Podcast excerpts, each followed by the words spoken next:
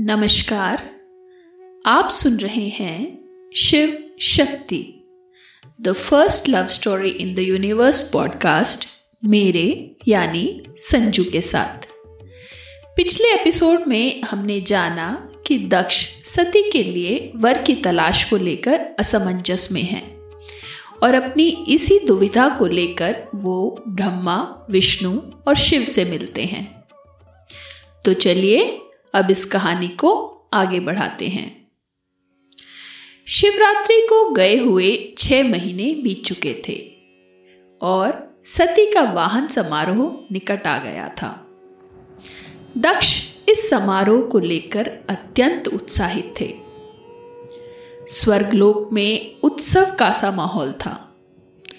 चारों ओर सौंदर्य और उल्लास था।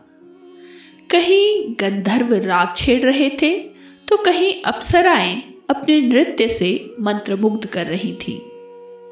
किंतु इस सबसे विपरीत सती को ये उत्सव लेश मात्र भी नहीं भा रहा था। वो अत्यंत घबराई हुई थी। आज उनका वाहन समारोह था और उन्हें अभी तक अपनी शक्तियों का और अपने पूर्ण स्वरूप का ज्ञान नहीं था। सती ये सोचकर भी निराश थी कि शिव के इस समारोह में आ पाने की आशा ना के बराबर थी। इस महत्वपूर्ण दिन के लिए सती काफ़ी समय लेकर तैयार हुई। चंदन का उपटन लगाकर गुलाब जल से स्नान किया और उन्होंने गुलाबी रंग की सुंदर साड़ी पहनी। लक्ष्मी और सरस्वती ने उनके बालों की सुंदर सज्जा की और फिर तरह तरह के आभूषणों ने उनकी सुंदरता पर चार चाँद लगा दिए। जाने से पहले सती ने इशारे से शिव द्वारा भेंट किए गए सिंह को बुलाया। यूँ तो सती ने अभी तक उसका कोई नाम नहीं रखा था, किंतु दोनों में इतनी घनिष्ठता हो गई थी कि सती को उसे बुलाने की भी ज़रूरत नहीं पड़ी। जैसे ही सती ने उसके बारे में सोचा, वह प्रकट हो गया। वह शांत और गंभीर था, फिर भी अत्यंत शक्तिशाली और भयंकर।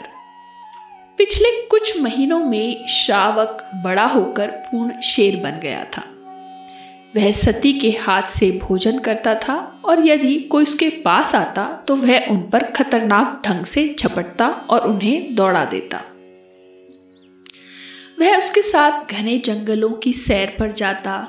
जब वह पेड़ों पर चढ़ती या दूर आकाश गंगाओं में चली जाती तो सिंह धैर्यपूर्वक सती का इंतज़ार करता और फिर उससे अपनी पीठ पर बैठाकर गर्व से घर ले जाता।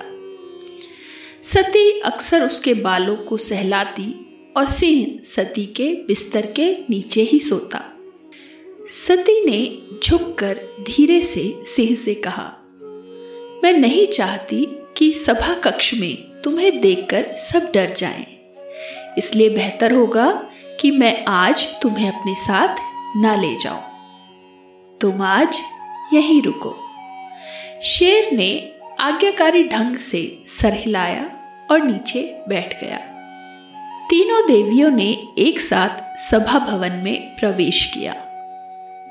सभी देवगण प्रशंसात्मक मुस्कान के साथ उनकी ओर मुड़े और उनकी सुंदरता की सराहना की।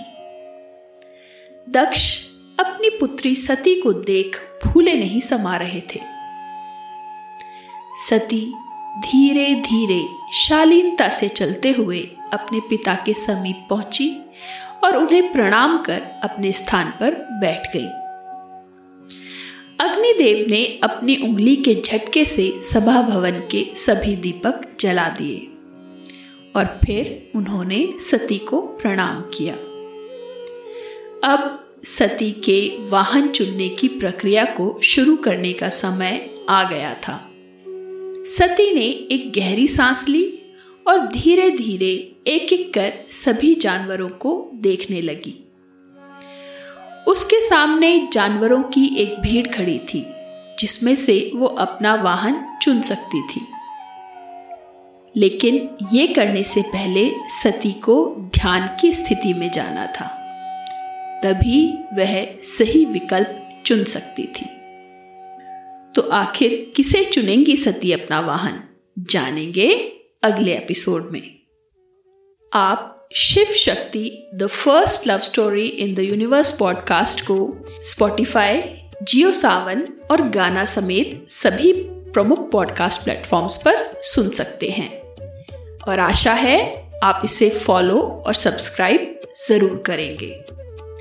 मेरे साथ बने रहने के लिए धन्यवाद। शंभो।